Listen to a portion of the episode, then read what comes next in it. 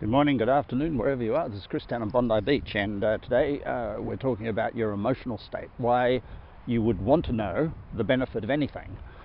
So uh, let's be really clear. Um, the, the reason that you massage benefits and drawbacks to something is to manage your emotional state. Your emotional state is how you feel, uh, it's your state of mind, it's your state of body. Your emotional state, emotion, affects your health.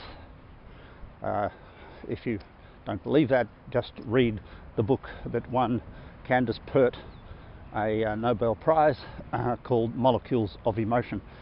Um, it affects your friendships, it affects your children, it affects your business, it affects your uh, negotiating skills, it affects your sport performance, it affects your children, it affects uh, uh, your finances.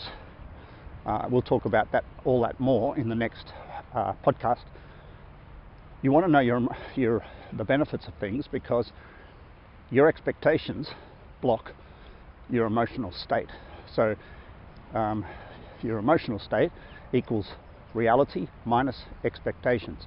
If your expectations are of something to be only good and they're not, then uh, that will disturb your emotional state and put you into a recognizable and discernible state that other people will not uh, welcome. So, in other words, the more evolved you become, the more judgmental you become. The more judgmental you become, the more you need to process your your stuff. And people make this uh, mistake quite often of thinking the more evolved they are, the less they'll judge. It's sort of like thinking that it's a Zen. But if you study Zen, they say the more you study Zen, the more of a beginner you become. The day before you study Zen, enlightenment, you chop wood, carry water. The day after, you chop wood, carry water. I'm sure you've heard that before. Um, it's like a koan, like what's the sound of one hand clapping? It's exactly the same unanswerable question. In other words, your emotional state depends on what you think right now. Uh, if your expectations don't match reality, uh, many people think reality's cocked up and their expectations are absolutely real. Uh, that's a false way of thinking, which will turbulate your emotional state and put you into a state where the world is dictating uh, the experience that's going on inside your head, heart, and body. It's not a wise thing to do because you'll end up at the mercy of people, end up at the mercy of the world, end up at the mercy of circumstances, end up at the mercy of a boss, end up at the mercy of marketing and religion and relationships and friendships and children. So, in order to take the power back, and control your emotional state, we find the benefit of things we call negative.